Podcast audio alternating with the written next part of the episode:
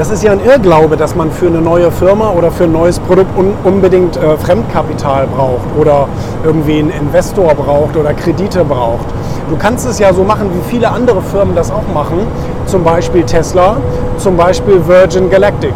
Die haben ein Produkt, was es noch gar nicht gibt und verkaufen es bereits. Das heißt an den Endkunden. Die sagen dem Endkunden, zum Beispiel Virgin Galactic, verkauft Raumfahrttourismus und zwar schon seit einigen Jahren, wird aber erst ab 2023 oder so möglich sein.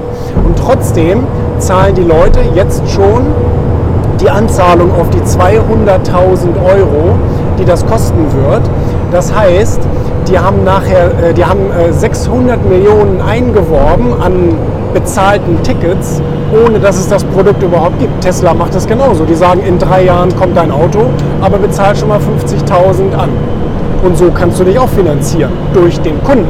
Du brauchst keinen externen.